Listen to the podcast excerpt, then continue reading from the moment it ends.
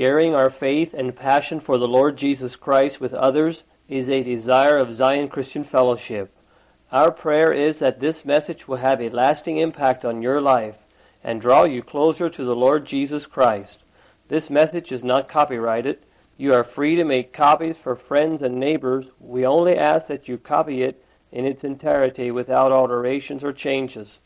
Now unto the King eternal, immortal, invisible, the only wise God, be honor and glory forever and ever. Amen.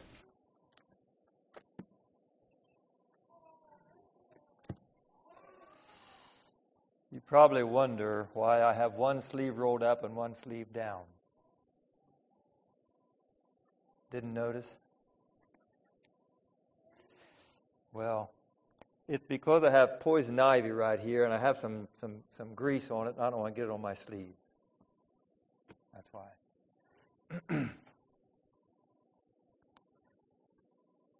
Let's all stand for a word of prayer before we go on here.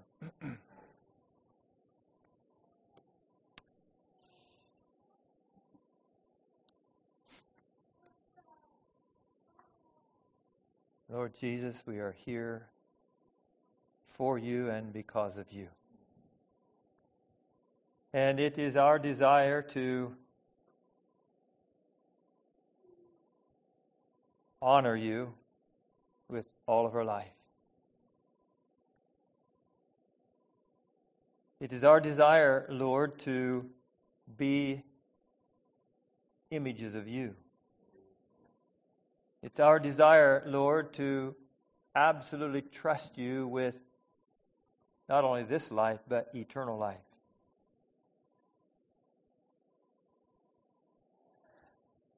So we pray, Lord, for now this morning, for grace, for wisdom, for words to be able to stand before your congregation and uphold and lift up you.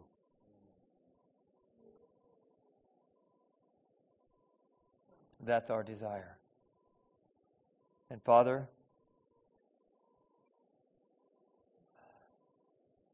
I know for myself, at least, I need some help in that. Sometimes I and I admit and have acknowledged this to you. Sometimes I don't do that like I should.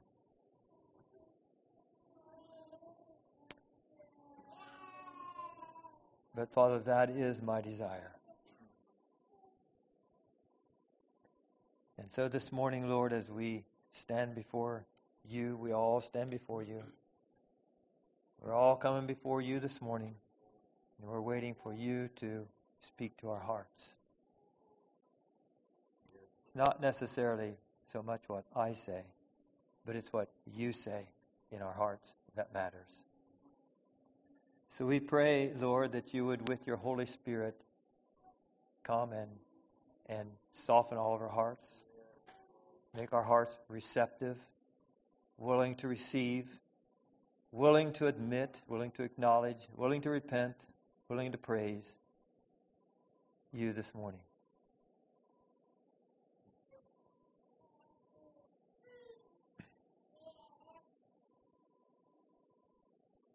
We look up to you. You are our example that we can pattern our lives after, absolutely and entirely. And we pray, Father, that the the fruit and the the uh, the thing that comes out of today might be a little more um, pure, a little more holy, a little more right and righteous.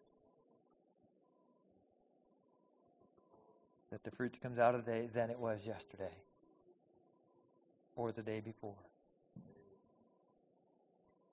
Because sometime we're going to reach the other shore, so to speak, as our brother Laverne has gone and, and many others. But sometime we're going to reach the other shore and there will be a time of judgment. There will be the final say. I don't know how it'll all be, but I know that there is two ways. There is the sheep on your right hand and the goats on your left. So we pray this morning, Father, that as we sail across this sea of life, that when we reach the other shore, there will be a welcome, glad reunion. That there will be a well done awaiting us. And not depart from me, I never knew you. Help us, Lord, to do this, to be more and more conformed to your image, that we might have that welcome home instead of that depart from me. We pray these things in Jesus' name. Amen. Amen. You may be seated.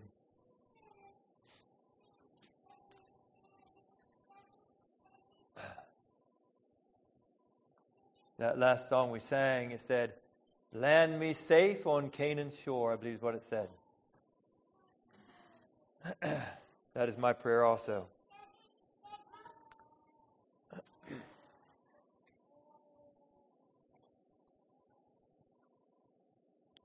I'm struggling with, to be honest with you or clear with you, I'm struggling with how to start and how to end this message. I'm going to start, I think, with this. It's a little allegory.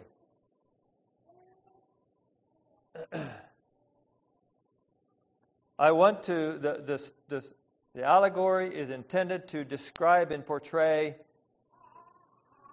well, I'll just, I will read it here too and maybe explain a little bit as we go. I see a man standing on a great sea before him. In the great beyond, he knows there is another shore. He has in his hand a book. And he has been told that this book is the book of truth. It tells him of things he doesn't fully understand, but he knows that someday he will understand. At least others have told him that. He's read this book, at least some of it. It was given to him by an older, wiser man that he trusts. And he's read enough to know that there is, as we said, another shore to which he is called to go. He knows it won't be long before he'll be called by powers beyond his control. He's going to be called to cross this sea by powers beyond his control. And he cannot disobey to get into the sea and go. There's no choice. This man is beginning to understand in his life the difference between right and wrong. He's beginning to understand that there is a good way and a not so good way. He's begin, beginning to understand that he has choices he needs to make.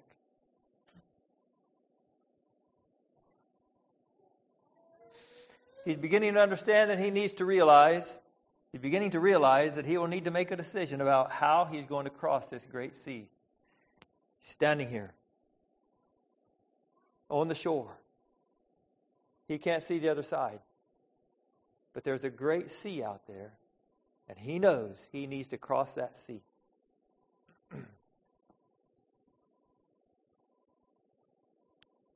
he wonders. He fears.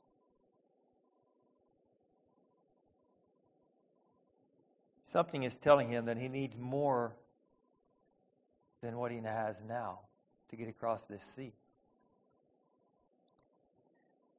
As he looks, he sees others in this great sea before him. There's others out there.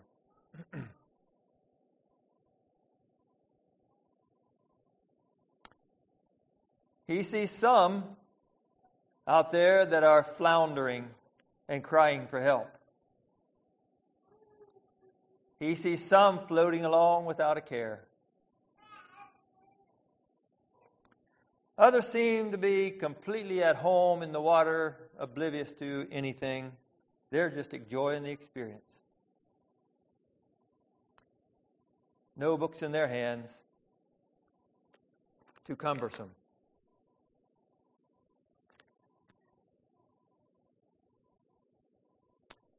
As he looks a little closer, he also sees there are some in boats.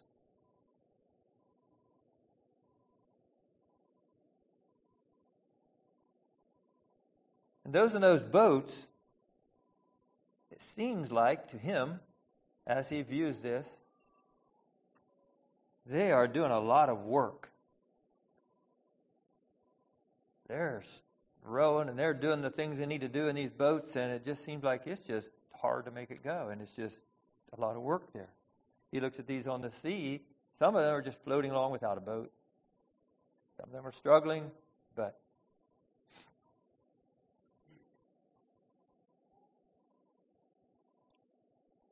but the people or there's one person per boat. There's two seats.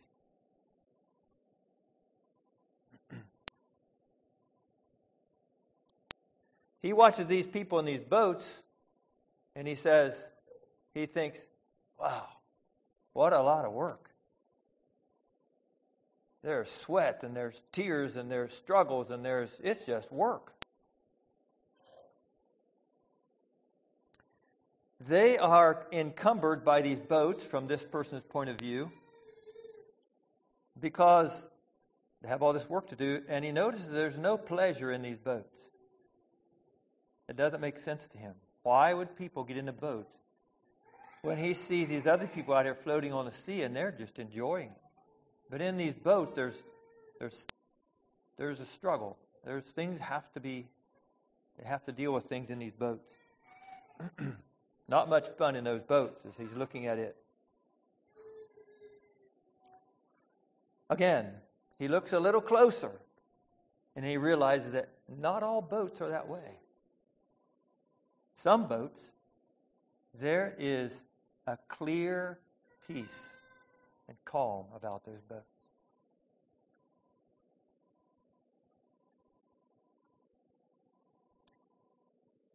he notices in these boats in, that are peaceful and calm that the people in those boats are just kind of common people. They're just, there's not the high and mighty in those boats, just common people. No glamour, no big show, just common people. He also notices and, and observes that of all these people out here on this sea, there's way more people that don't have boats than those that do have boats.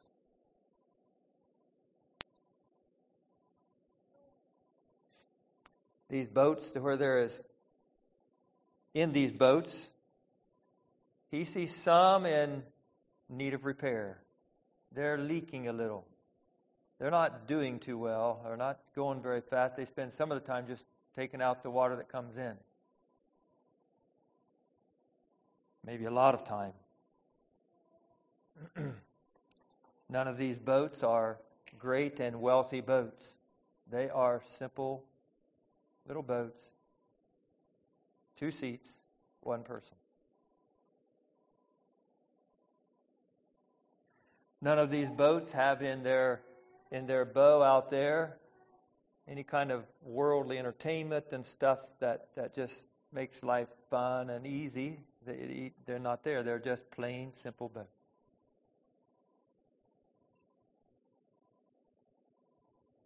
Some boats are better cared for than others. Some boats are shinier than others. Some people have taken great care to make these boats really nice on the outside. They make them, they shine them all up, and they're just look like nice boats. Humble boats, small boats, but they're taken care of. Some boats, they've actually painted camouflage on the side, like waves of the sea. It seems to him that they are trying to make them a little less noticeable.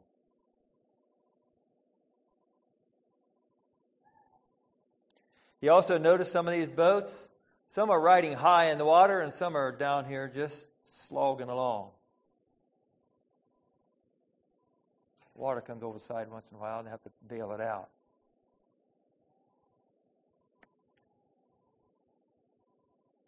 It's a little strange to him, but he notices that some of these boats, they seem to weather the storms better than others. In those boats that seem to weather the storm better,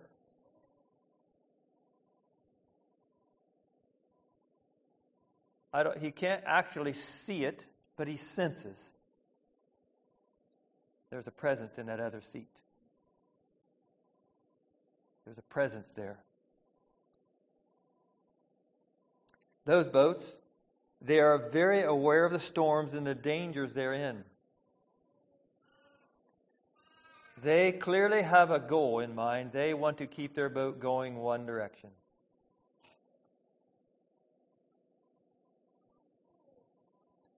There's another thing he notices about these boats that are going the same, going in one direction, and they clearly have a a, uh, a vision and a purpose. He's, he notices that they're constantly reading this book.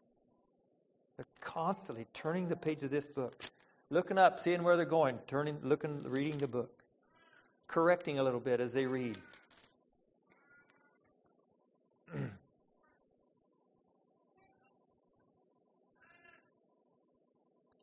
He looks at that book a little closer and he notices it's the same book he has in his hand.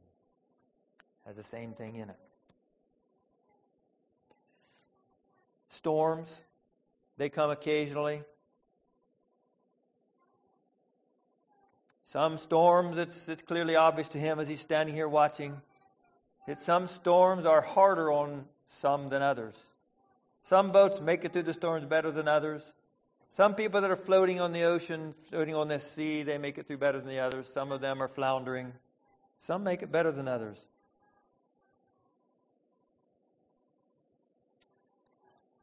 He wonders about these storms. Where do these storms come from? He reads his book. And he realizes that these storms come from the maker of the boats. The storms come from the maker of the boats. He wonders at that.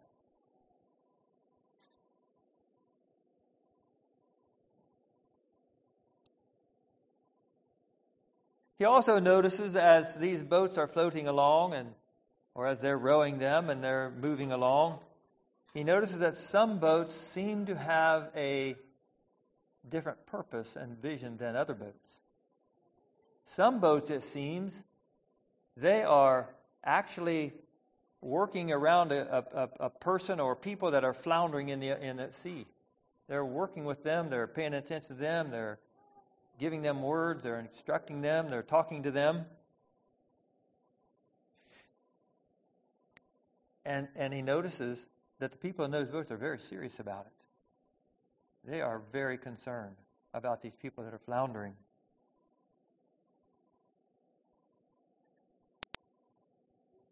In, the, in these, these boats, these, these boats that are concerned, and even the boats that are moving along doing other things, he notices that there is a peace there. I think I mentioned this earlier, but I'll say it again. There's a peace in those boats that passes understanding. The storms, the calm, the waves, there's just a peace there. Hmm. There's just a peace there.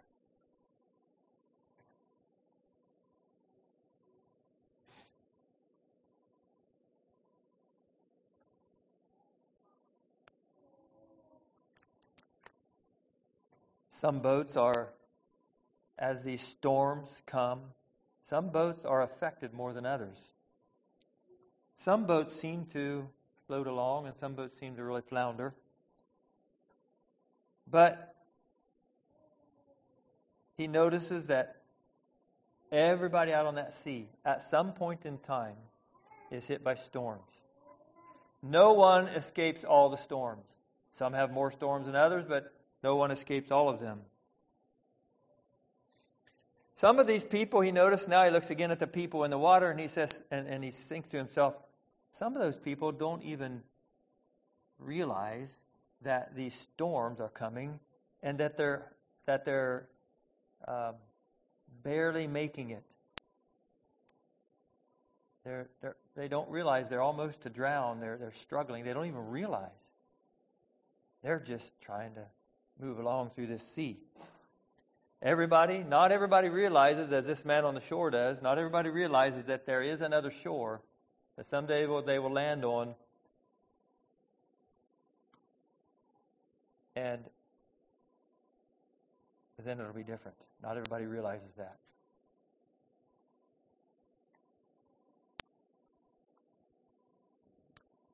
So he decides to ask some questions to these men, these people out on the sea. He he calls out to them, and he calls out to the ones in the boats, and he says, uh, "Why do you have boats and others don't?" They tell him, "We got our boat by asking for it. We got our boat by asking for it."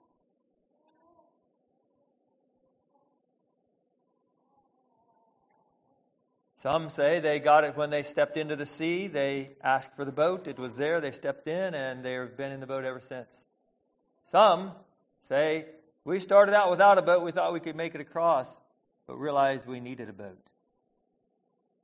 That's what some of them's answer.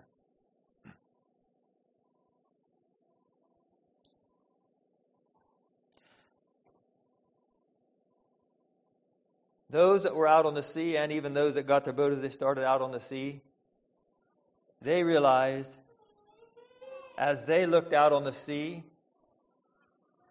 or as they read their book, different ways, they found out at different ways, that they couldn't make it across. They couldn't make it across without a boat. They realized that.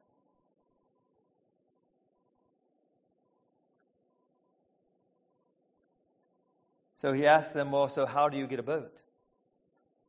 They said, There is a builder of boats that you need to call out to. You need to ask for a boat. There's a builder of boats. You just need to ask. Those in the boat said, Be sure to get your boat before you get in the sea. Those in the sea that didn't have a boat and didn't seem to care said, It doesn't matter. It doesn't matter. Look, we're doing okay. We're floating along. Besides that, the water's cool and refreshing, and come on in and enjoy it.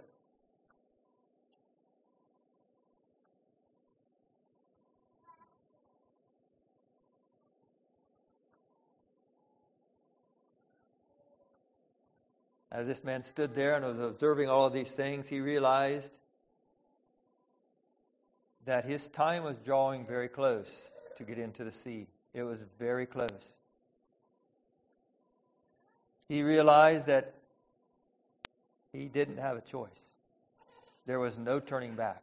He turned around and there's no place to go. He had to go into the sea.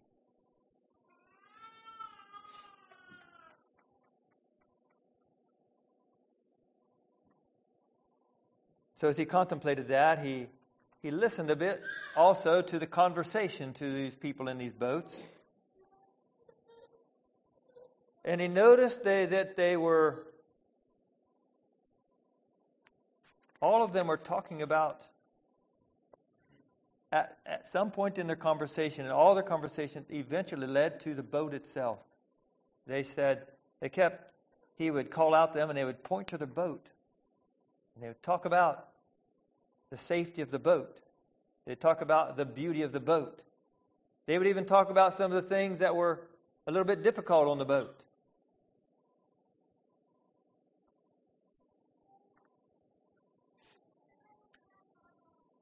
He wasn't so sure what to do. Here he was. There was some obviously enjoying this thing. with no boat, no cumbersome book. They just were out there on the sea and they loved it.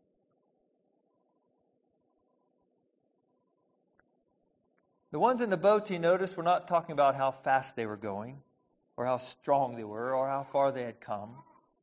They were talking about the boat, and they were talking about the people in the sea that were floundering. That was their focus. They obviously loved their boat and they gave the credit to the boat. They took no credit on themselves. They also pointed to the book because they were speaking to them and they would point to the book. It seemed to him, as he watched them, they never laid that book down. For some reason, that they held onto that book like it was their life. They didn't take any credit for where they were or what they were doing. They just depended on the boat.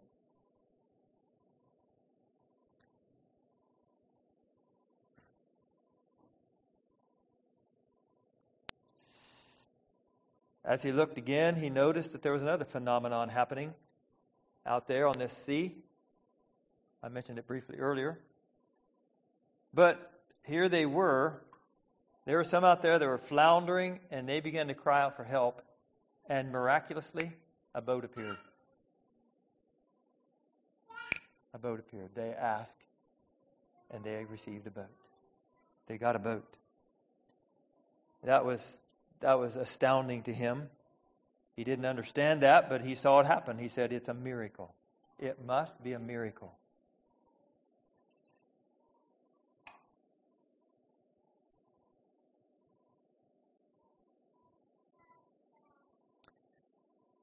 He turns again then to his book that he has in his hand. And he read about a man on a cross. He read about a man that endured ridicule and shame. He read about a man that was suffered. He read about a man that had a vision but was willing to make a sacrifice. He read about that man. That's what he read about. He's standing on this shore, the sea ahead of him. He sees all these things out in front of him. He's reading his book.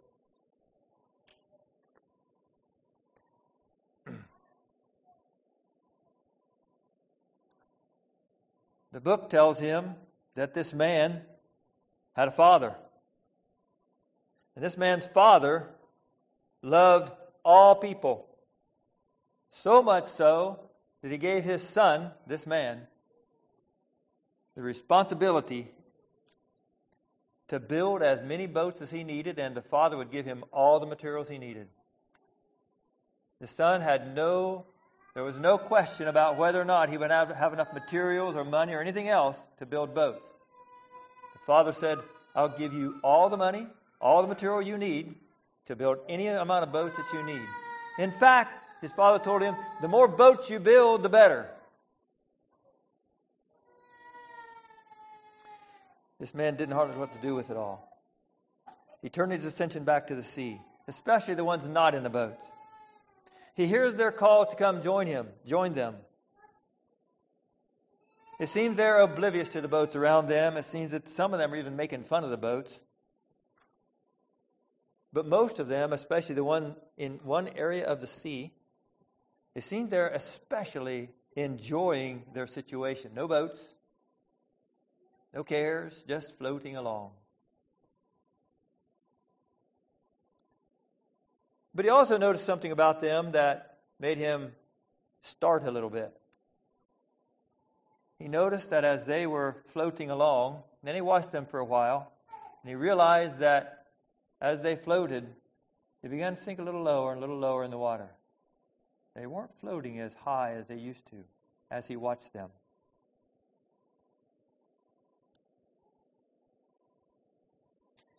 He wondered why somebody in the boats don't come help them. They obviously needed help and they didn't even know it.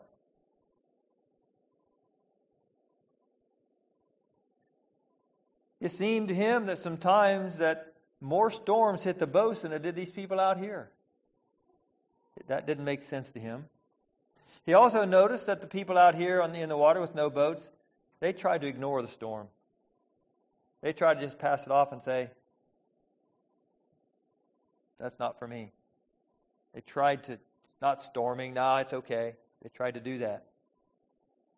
They seemed to be ignorant of the danger they were in.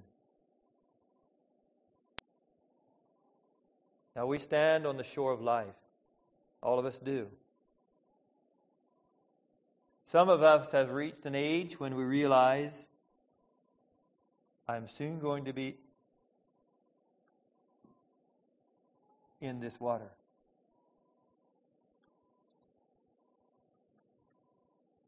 Some of us are still on this earthly side and we have not yet pushed off the shore, but we will be pushed into the water.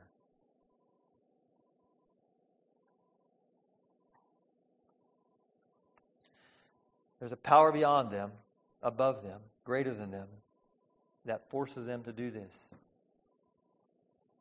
You could call it life. You could call it age. You could call it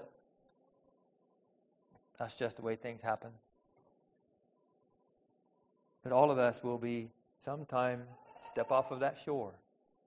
Many of us here have already done that. Some of us here have not. Some of us here are at that place of, I need to make a decision, and you know it. And some of you, and that is not necessarily something that some of you have to fear, and some of you are not afraid of that. Some of you are. Some of you don't want to step into the water. You want to keep holding back. You want to keep standing and resisting and resisting and resisting to this great, great power beyond is pushing you just gently, gently, gently. It's forcing you to do something.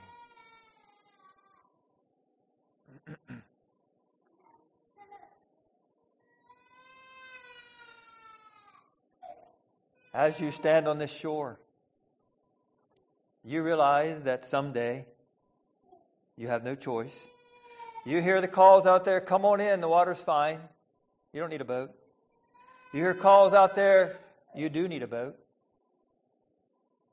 You need something that you can, that's going to transport you across this sea. Some of you know that.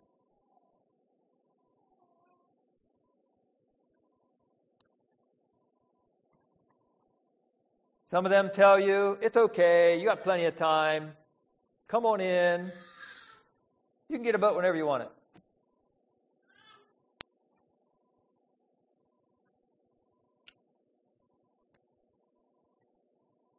I forgot to mention, as this man is standing there on the shore, he notices all these people. And he notices as he watches a few, looks away, looks back, there's one gone. He's not there.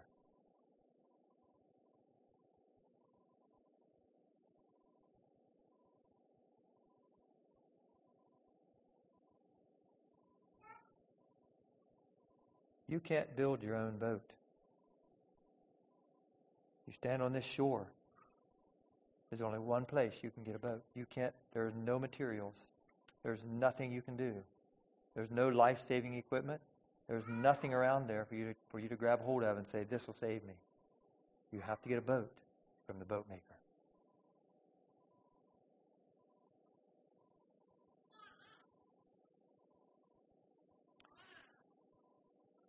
As he stands there and considers, some of them, he hears some of the people saying, Look how easy it is to float along.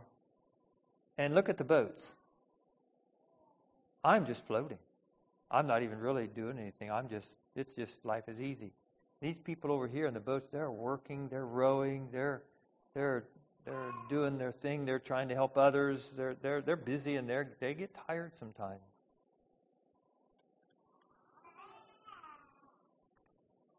Some of them, they're out there, that are floundering or floating along, they look at those, those rowing and say, Ah, they say, I see you have a book in your hand. And they say,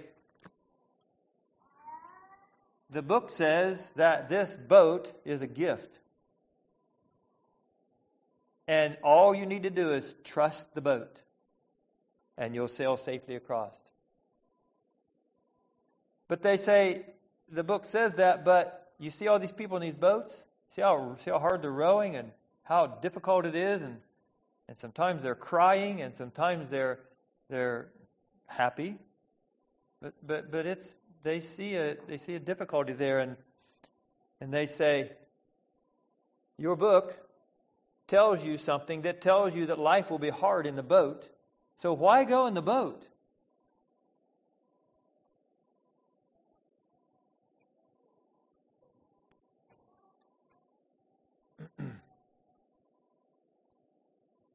He listens to one conversation about this, and the one in the boat answer this way. They say, Yes, I'm rowing. I'm not rowing to save myself. I'm rowing because I'm in a boat, and the maker of the boat gave me some oars, and he said, Row.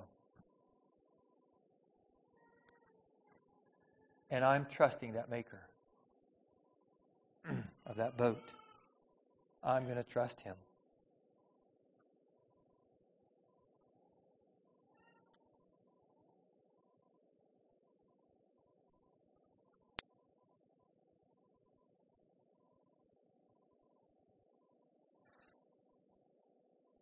He notices that as these people row, the ones closer to the shore, they're sweating. They're, it's hard. The ones a little farther out, he realizes that the, that the rowing strokes are a little stronger, a little more steady, a little more effective.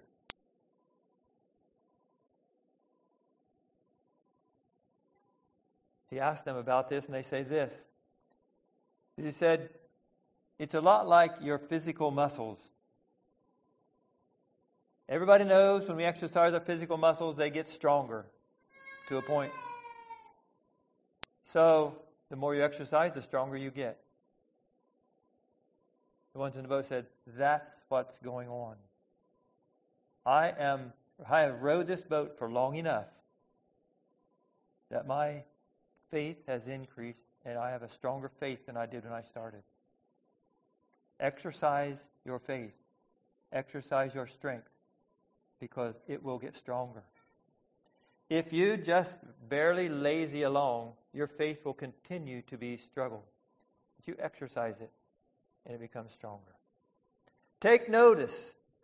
Make a mark on the shore, and you row. And you notice, I've gained something. That's not for pride. That's because you have a, you have a goal you're rowing for. And Jesus says, the maker of these boats, excuse me, the maker of these boats said, You're going from here to there. And over there is what this boat is going to help you get over there too. When you get there, I'll take care of the boat.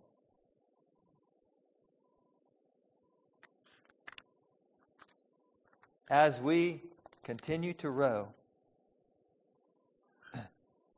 Physically, our, our hands will get stronger, our arms get stronger. We know that. Same way with faith.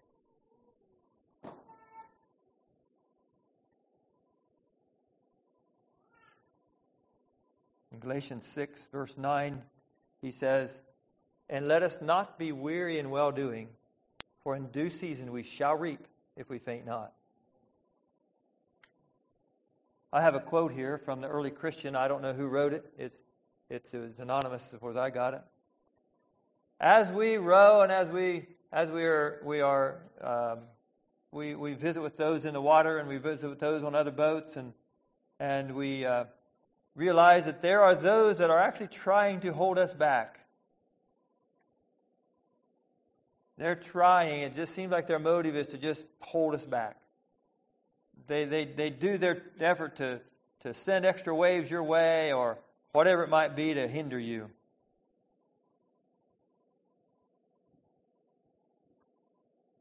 The book tells him, the book tells me, the book tells us, our goal is not necessarily to destroy all the evil around us or get rid of it all, but our goal, the other shore. That's our goal. We have to deal with these, these afflictions, these storms as we go through life, but our goal is the other shore. So this is the quote.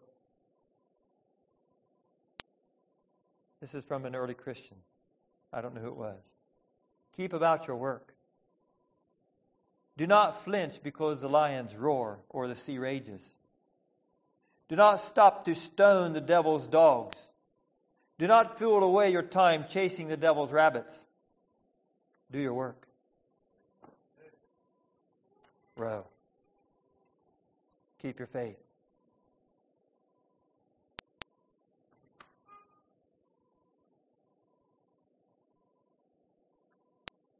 He, the boatmaker, God, has never bidden you to defend your character. He is not telling you that your job is to make sure this boat stays afloat. Your job is to stay in the boat and row and do what he asks you to do. But he doesn't tell you, be sure the boat stays afloat. He takes care of that.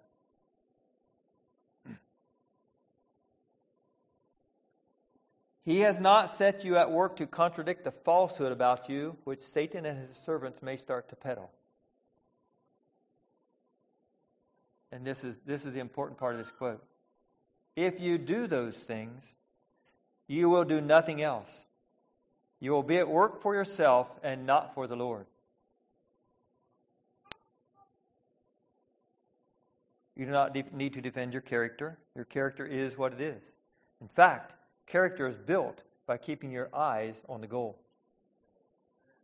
Character is built by putting your faith and your trust in that boat. Character is built by obeying what this book says this man has that he's holding on to. Your character is built by this.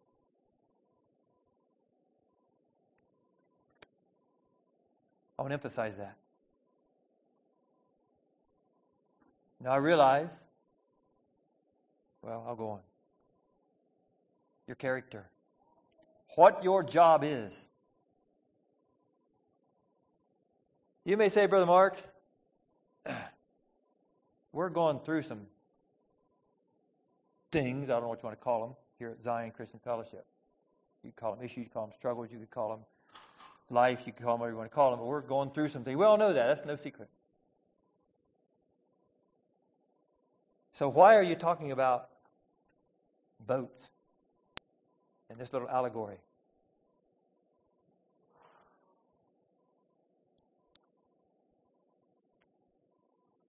It's because even though we're in the boats, remember, there were some that were floundering. There were some that were riding low in the water. There were some that were leaking. There were some that were being overtaken by water. And there were some floating high. They were, they were clearly, they clearly had a, a vision and a direction. They were clearly on top of where they were supposed to go.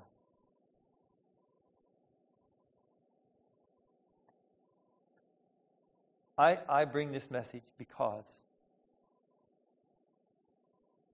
whether we're floundering, whether we're riding high, whether we're rowing hard or not rowing so hard,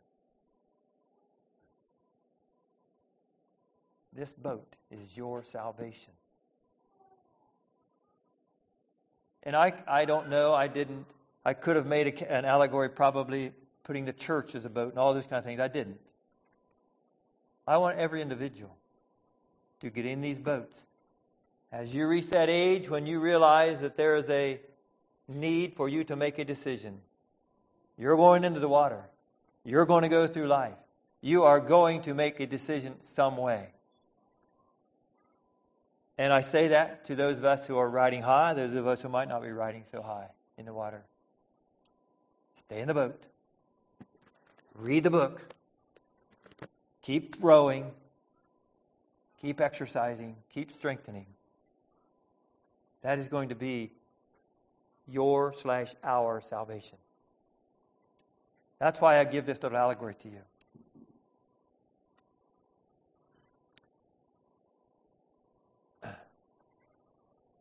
I'll talk about the boat maker a little bit. As you know, his name is Jesus. And as you know, he was born here in this world just as a little baby. God said in the beginning, Let us make man in our own image, indicating there's, there's more than one, uh, if that's the right way to say it. John tells us that, that tells us that the Word, Jesus Christ, was in the beginning. And I'll grant you, it's a little difficult sometimes to separate out what we call the Trinity. There is three parts of the Godhead. There's the Father, there's the Son, and there's the Holy Ghost. But this, this Jesus we want to talk about just briefly is a man who has been given a responsibility. And we told you this already. He'd been told by the boat maker, make all the boats you need.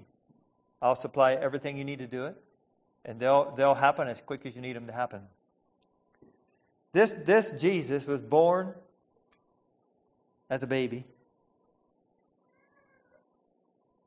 He was before. He came down here and exemplified, if I may say it this way. Uh, there may be some missing pieces here, but I want to say it this way. He came down here and was born again. Now we know he wasn't. But same time, here he is being born. And it shows pretty clearly also, you can, you can correlate that with our new birth, with our deciding that we have everything to gain and nothing to lose to die. Jesus was born again as a baby. I realize there's some missing pieces there, but another thing about this Jesus was as he grew up, he was submitted. This is the boat maker. This is the person. This is the God that I want to lay before you, present before you as your way to salvation, not only in this life, but your way to working through these things we're working through as a church. This Jesus is your answer. Some of you may need to row really hard. You may need to exercise your faith. Some of you may say, No, I know this is going to be okay. We're going to walk through this. You may be riding high. Some of you may be floundering a bit.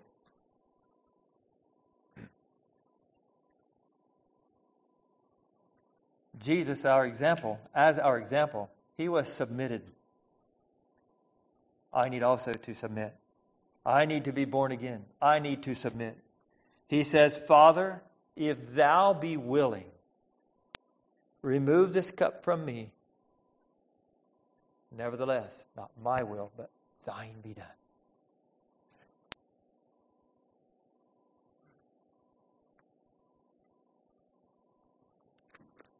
That's what the book says. This Jesus, he was a fisherman. He worked, Brother Clint. Excuse me, he, he, he was a fisherman in, in theory more than practice, but he was a fisherman.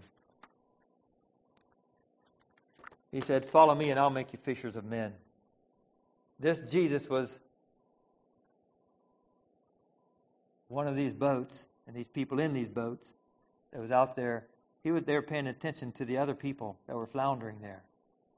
Not all boats were doing that. Some boats were, and that's okay. But all the people in the boats, let me emphasize this, all the people in the boats were doing two things. They were pointing to the boat, maybe three things. They were pointing to the boat and saying, This is my salvation. This is not me. This is what was given to me. Second thing they were doing, they were reading the book to make sure that they were heading the right direction. And the third thing they were doing was rowing. Without rowing, it's impossible to get where you want to go. Without faith, it's impossible to please God.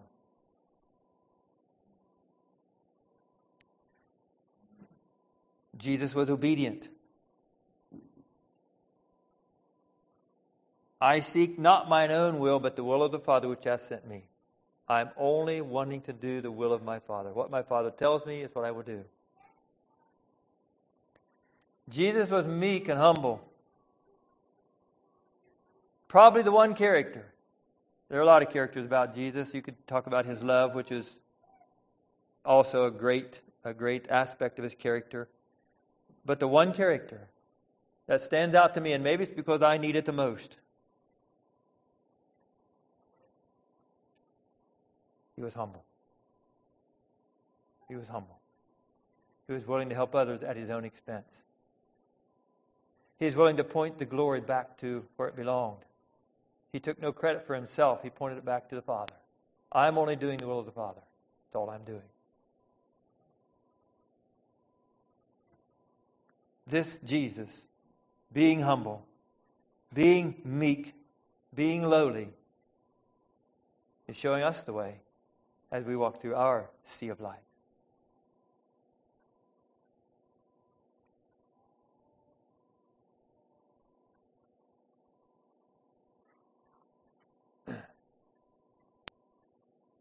Paul testified to this in one place. He says, I beseech you by the meekness and gentleness of Christ.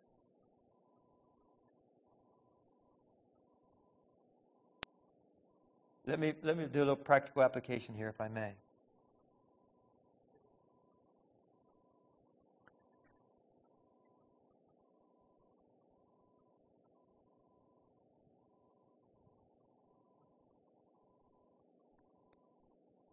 as we walk through as a church. I don't even see any visitors here that don't know that we're what we're walking through. As we walk through as a church, one of the greatest attributes and attitudes and characters that we can each one have is this one. Now, again, we could talk about love and amen to that. I say one of the greatest that we might each one take on this spirit, character of Christ, of humility and meekness. It's not about what I want, it's about what Jesus wants, it's about what his body wants. Thirdly, I come in there somewhere. But these two first. I I put myself up there to where I'm going to press for this because this is what I want. And we all know what happens with that. What happens is we receive resistance. We are attempting to, we're leaving the example of Christ of saying, Not my will, but thine be done. That's not saying, let me go on and say this, that's not saying in fact, we want, and I, I could have said this last night, but I'll say it here the value of diversity. I am 100% in favor of unity, but none of us are made alike. Vernon has a different opinion than Brother Larry does, some things. Ask him a question, maybe give two answers. Two different answers. Good, right? Both right answers. Different. The value of diversity is, and God made us this way so that whenever we come together and we are going to make a decision together, it brings in all the different aspects. I've marveled. I've sat down and said, I think it ought to be this way, this way, this way, and this way. I take it to my elders there at Living Hope. They're back home. And they say, Well, what about this? Or what about that? Or they bring something to us, and we three talk about it, and we come up with something that's better than what I did. That is beautiful. The value of diversity. Now, that's not saying that I am, I am promoting everybody hold on to their diversity, but everybody should also be able to present their gifts and their diversity in a way that it can be a benefit to the body, not a division to the body.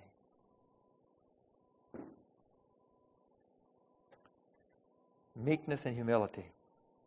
One of the key attributes of Jesus we want to have. Number, I don't know how many numbers it is. Jesus prayed. Now, I believe we're all praying people. I saw a sign. We're staying at a house this, this weekend. I saw a sign, I believe it was in the bathroom, and it said, not exactly sure what it said. I'm saying it, Brother Dillon's. He could probably tell me, or his wife. Have you remembered to pray? Something like that. Or have you prayed today? I'm not sure what the sign says exactly. Something like that. Good question. Good question. Maybe some of you are all spiritual enough and you're all in tune enough that you don't need that reminder. But maybe some of us do. This boat maker wants us to kneel down in our boats and pray. Not to make it a habit where you do it just because it's time to pray, so now you go pray. But to make it so much a part of life, that's how you live. And I have, I have room to grow in this. I'll grant you I do. There's work to do, Brother Clinton. We got to go to work and we have to, we have to focus on things and we've got to concentrate to be a good, good, good employee and a good worker. No doubt about that. It's a little like Zac Poonen said one time. He said, You're, it's, it's a little like a rubber band. You can tell how spiritual you are, how spiritual you are, when your mind relaxes. Where's your mind go? If your rubber band is fastened to prayer, God, spiritual things, you let your mind relax, that's where it goes. If your mind is fastened and your heart is fastened on these things on earth, let go of the things when you have to concentrate. Where's your mind go? Jesus prayed. Have you prayed today? Did you remember to pray? There's another aspect of Jesus that I want to touch on briefly. And it's and you children could probably give me this verse. You could probably quote it to me. The shortest verse in the Bible. You know what it is? What is it? Jesus wept.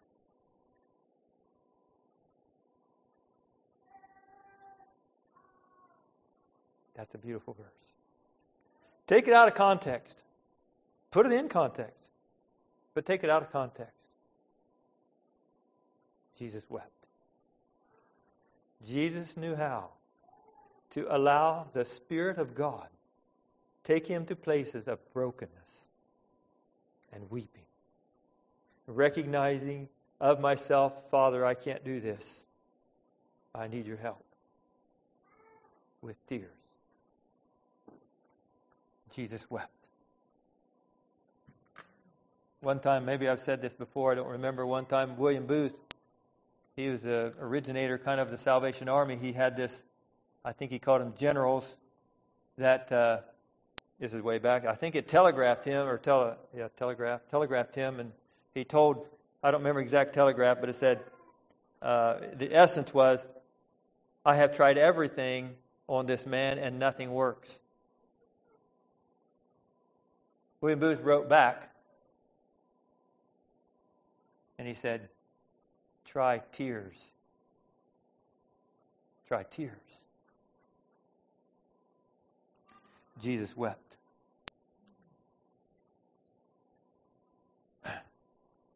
Jesus suffered. Jesus forgave. Jesus died. Apply this to us suffering, forgiving, dying. Jesus rose again, and I, will put that in the context of we die and we simply get down to where we can't go anymore, but we get up again and go on. He rose again.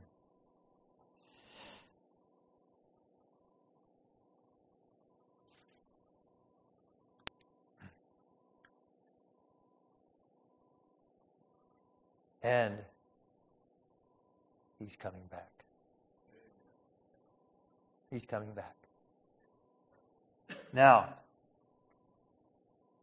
let me give you one last passage here. Philippians chapter 3 verse 13 says, "Brethren, I count not myself to have apprehended or to have attained or gained or overcome everything. But this one thing I do. I don't say I have overcome everything and it's been all I've apprehended everything, but this one thing I do.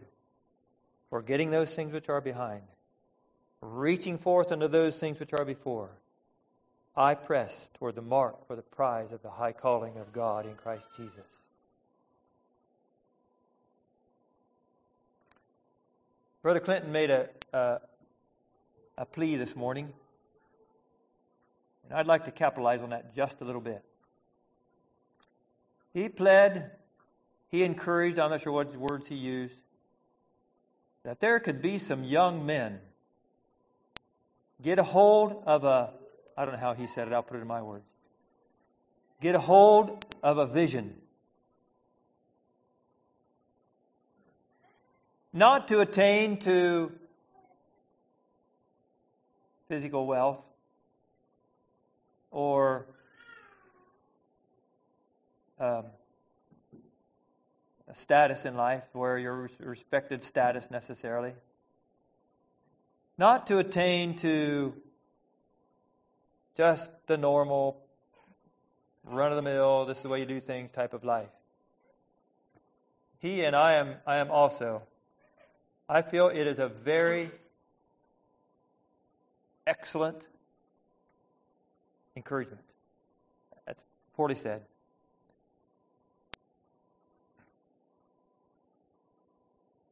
But I'd like to challenge all of you young men. Young ladies are not exempt. Yours will look a little different than the young men, but you're not exempt. Get a hold now. Whether you started out on that sea of life or not, or whether you're just waiting about, ready to get in there, get a boat.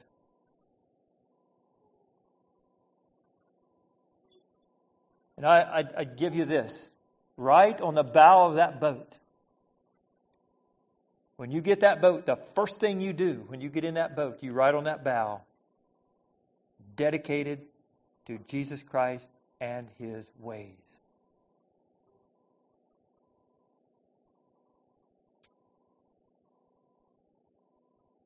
Dedicated.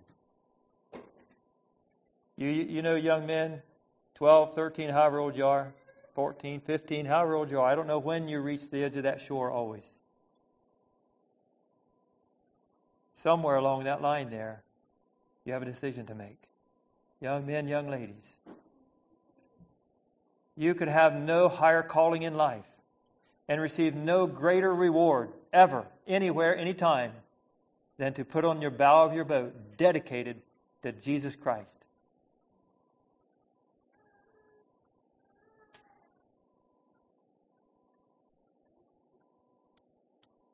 Look up to Paul. Paul, how'd you do it? What's your key? What's the secret? Why?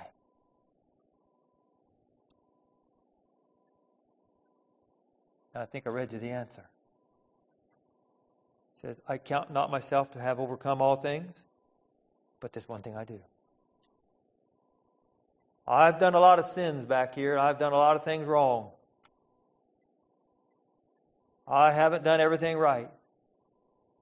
Forgetting those things which are behind, taking care of those things, and reaching forth. I press.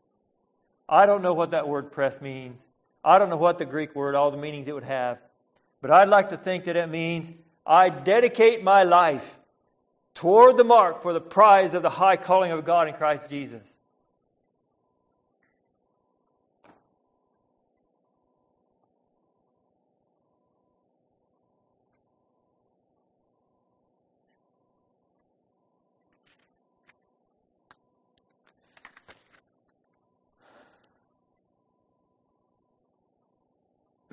Let's all kneel together in prayer.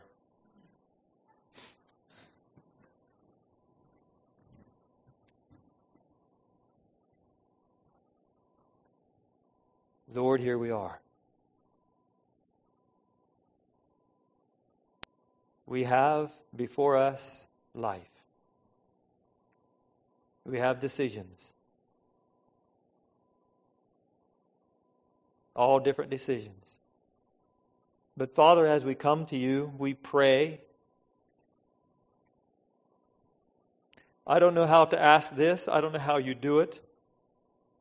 But we pray that your Holy Spirit would come and affect us, that it would give us guidance and direction, that it would give us answers, it would give us energy, motivation, it'd give us strength We pray, Father, you would do that for us. That as we move forward in life, as we move forward as a church, that, Lord, there would be a strength here, a clear witness and testimony of the Spirit of God working in our lives to the extent that people sit back and marvel. How did they do it? Oh God, I pray that sometime that testimony, that that question would be asked. How did they do it? As we come through and as we work through the things we're working with here. Sometimes somebody would ask, How did they do it? And we would point to the book and we'd point to the boat.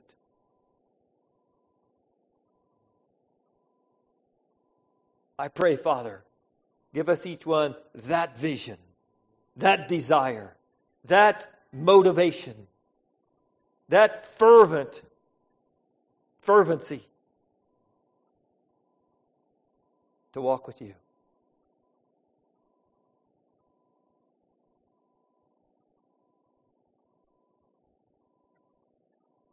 You submitted. You prayed. You wept. You overcame. Father, I pray, help us to have that spirit of Christ and his relationship, your relationship with the Father.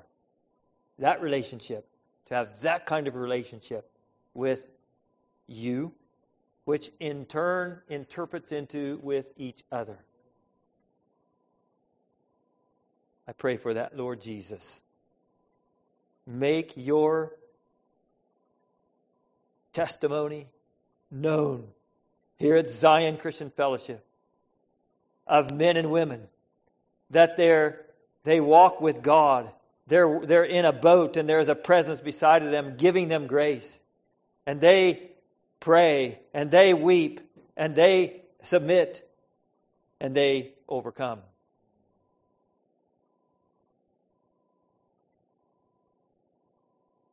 So, Father, as we end our prayer with you, may your will be done. Send those storms of life that we need to strengthen us. Give us encouragement to keep rowing. Our faith is strengthened. We pray, Father, that you would receive the glory in all these things. In Jesus' name, amen.